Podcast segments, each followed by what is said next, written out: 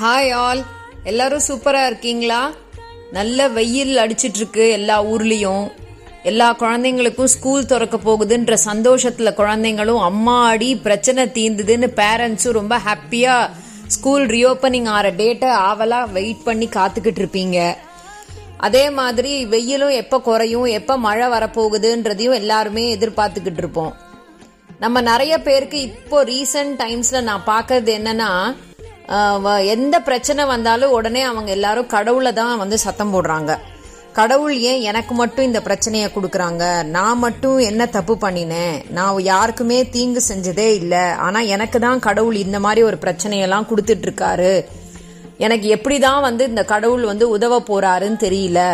அப்படின்னு நான் யாரை பார்த்தாலும் அவங்க வந்து ஏதோ ஒரு பிரச்சனையோட வந்து கடவுள் கிட்ட கேட்டுட்டே இருக்கிற மாதிரி இருந்தது.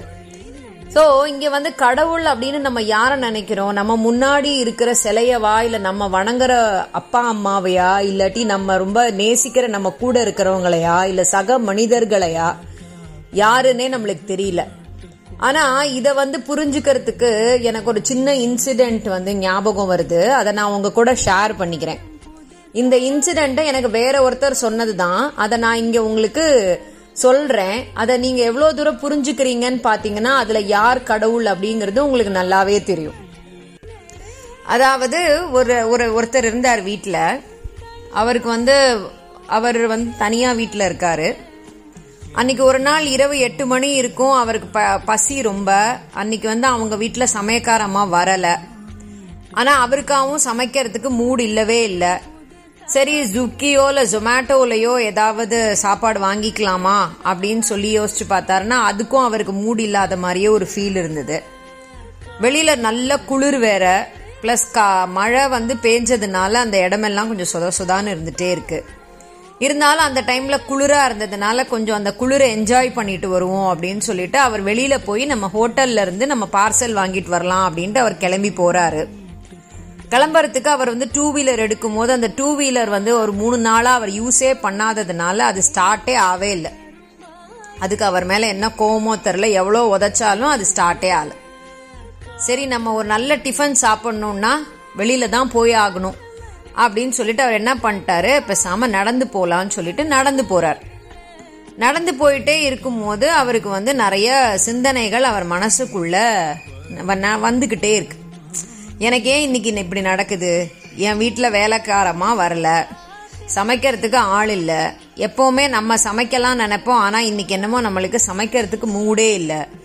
சரி வெளியில போய் சாப்பிட போலான்னு வண்டி எடுக்க போனா வண்டி ஸ்டார்ட்டே ஆக மாட்டேங்குது. கடைசியில நம்ம நடந்து வந்துகிட்டு இருக்கோம். ஸோ நடந்து வந்துகிட்டு இருக்கோம் அப்படின்னு சொன்னானா நம்ம வந்து மழை காலமா இருக்கு. வீட்டில் கொடை இருக்கு. ஆனா நம்ம கொடை எடுத்துட்டு வரலையே. அப்படிலாம் சொல்லி அவர் யோசிச்சுக்கிட்டே கடை அந்த ஹோட்டலுக்கு போயிட்டு அவர் பார்சலும் வாங்கிக்கிறார். பார்சல் வாங்கும்போது என்ன ஆயிருச்சு? கொஞ்சம் நல்லாவே மழை பெய்ய ஆரம்பிச்சிருச்சு. அப்போ திரும்ப அவளுக்கு தோணுது ச்சே ஹோட்டலுக்கு போயிட்டு வரும்போது நம்ம அங்கேயே ஏன் சாப்பிட்ருக்க கூடாது?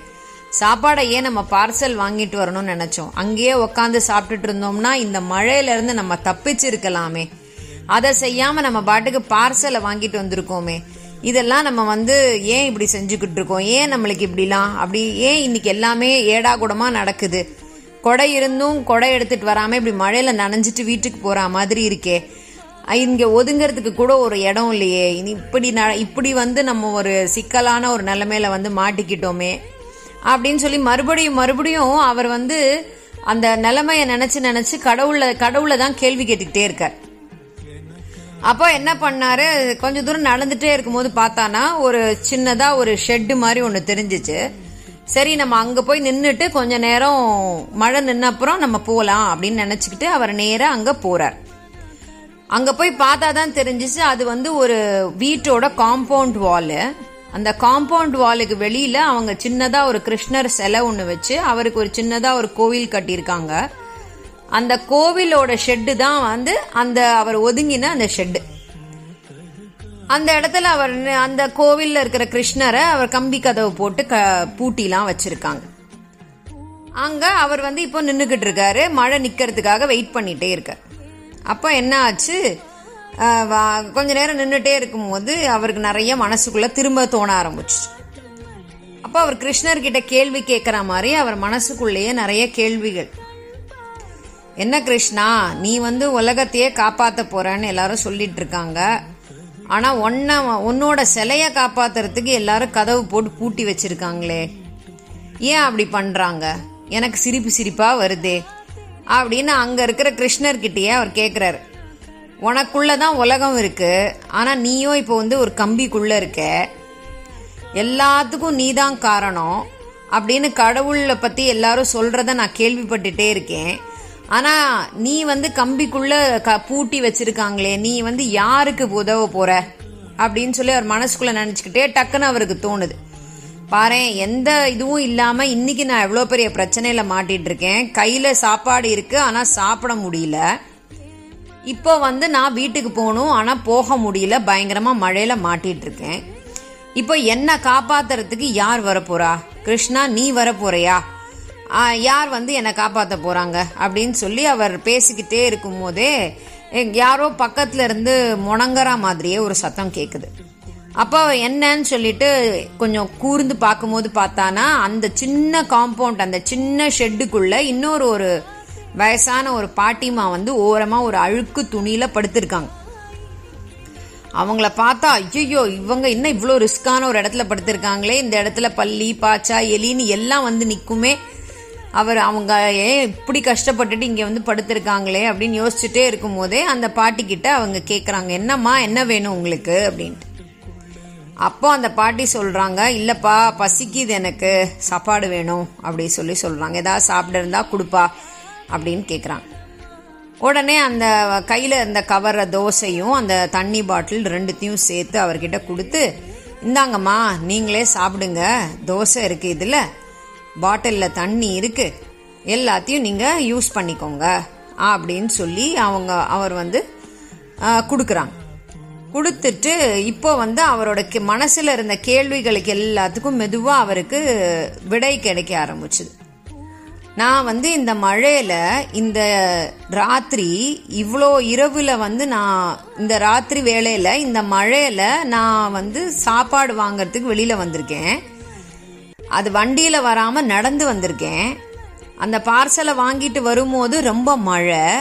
நான் இந்த ஷெட்டில் ஒதுங்கி நின்றுட்டுருக்கேன் இங்கே இந்த மூதா இந்த வயசானவங்க உக்காந்துருக்காங்க. இவங்களுக்கு அந்த தோசையை நான் வந்து கொடுக்குறேன் சாப்பிட்றதுக்கு. அப்போது அந்த பாட்டிமா வந்து நடுங்கிட்டே அதை வாங்கிக்கிட்டு ரொம்ப கிரு- கிருஷ்ணா ரொம்ப நல்லதுப்பா நீ ரொம்ப நல்லாரு அப்படின்னு சொல்லி அவங்க சொன்ன உடனே அவன் மண்டையில் எல்லாமே உரைக்கிது. இப்போ வந்து ஹெல்ப் வேணுன்றது வந்து எனக்கு கிடையாது. அந்த வயசானவங்களுக்கு தான். ஸோ அவங்களுக்கு ஹெல்ப் பண்ணணும் அப்படின்றதுக்காக தான் நான் வந்து வெளியில் வந்திருக்கேன். நான் வந்து இந்த மழையில் நனைஞ்சு வந்திருக்கேன். வீட்டில் சாப்பிடாம ஹோட்டலில் சாப்பிடாம பார்சல் வாங்கிட்டு போகணும்ட்டு வந்துட்டு பார்சல் வாங்கிட்டு வீட்டுக்கு போகிற வழியில் மழையில் நனைஞ்சிட்டு அப்புறம் இங்கே வந்து ஒதுங்கும் போது இந்த பாட்டுக்கு இந்த சாப்பாடு போய் சேர்ந்துருக்கு பாரு. அப்படின்னு எனக்கு வந்து அவ்வளவு கரெக்டா புரிஞ்சுச்சு. அப்போ புரியுதா? உதவி வந்து எனக்கு தேவையில்ல அந்த பாட்டிக்கு தான் அப்படின்றதும் புரிஞ்சுச்சு. உதவின அந்த பாட்டிக்கு உதவினது வந்து நானா இருக்கலாம் ஆனா நிஜமா என்னோட ரூபத்துல உதவினது அந்த கடவுள் தான் அப்படின்னு அவனுக்கு அப்பதான் புரிஞ்சுச்சு. அப்போ இந்த பாட்டிக்கு நீ தான் இப்போ கடவுள்.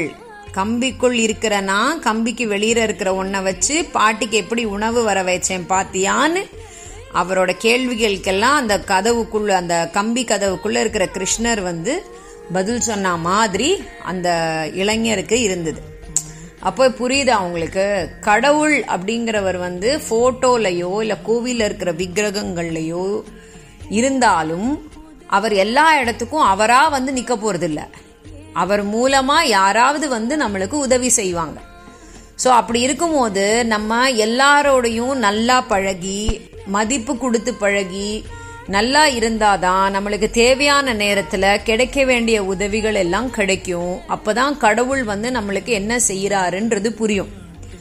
ஸோ நம்ம சைடுல இருந்து நம்ம எவ்வளோ தூரம் நல்லதா செஞ்சுக்கிட்டு இருக்கோம் நல்லதை நினச்சிட்டு இருக்கோம் நல்லதை மற்றவங்களுக்கு சொல்கிறோன்றதை பொறுத்து தான் நம்மளுக்கு தேவையான உதவிகள் கிடைக்கும்.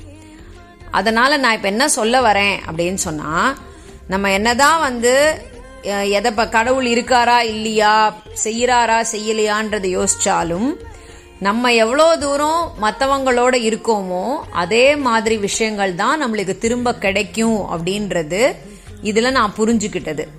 ஸோ அந்த யாருக்கு வந்து உண்மையாக உதவி வேணுன்றது கடவுளுக்கு தெரிஞ்சதுனால அவங்களுக்கு முதல்ல கொடுப்பாங்க. அதுக்கப்புறம் மெது மெதுவா ஒருத்தருக்கு கொடுப்பாங்க. லிஸ்ட்ல ஒன் பை ஒன் தானே பண்ண முடியும் இல்லையா? ப்ரையாரிட்டி வந்து கடவுளுக்கு யாருக்கு ரொம்ப முக்கியம் யாருக்கு அடுத்த முக்கியன்றது இருக்கும்ல. ஸோ அதுபடி தான் எல்லாருக்குமே உதவுவாங்க. அதனால கடவுள் வந்து நம்மளை சோதிச்சாருன்னா கடவுள் மேல நம்ம கோவிக்காம கடவுள் மேல நம்ம நம்பிக்கை வச்சிருந்தோம்னா கண்டிப்பா ஒரு நாளைக்கு அவர் வந்து நம்மளுக்கு தேவையான விஷயங்களை யாரோ ஒருத்தரோட ரூபத்துல வந்து நம்மளுக்கு செஞ்சு கொடுப்பாங்க. அதனால கடவுள் நம்பிக்கை இருக்கா இல்லையா கடவுள் இருக்காரா இல்லையான்றத பேச்சை விட்டுட்டு நம்ம நற்செயல்களை செஞ்சுக்கிட்டு நம்பிக்கையோட என்னைக்குமே இருந்தோம்னா நல்லது நம்மளுக்கு இன்னைக்கு இல்லைனாலும் நாளைக்கு கட்டாயமா நடக்கும் அப்படின்றத இந்த வாரத்து போட்காஸ்ட் எபிசோட்ல உங்களுக்கு நான் சொல்லிக்கிறேன். இதே மாதிரி வேற ஒரு தலைப்போட அடுத்த வாரத்தில் உங்களை வந்து சந்திக்கிறேன். நன்றி.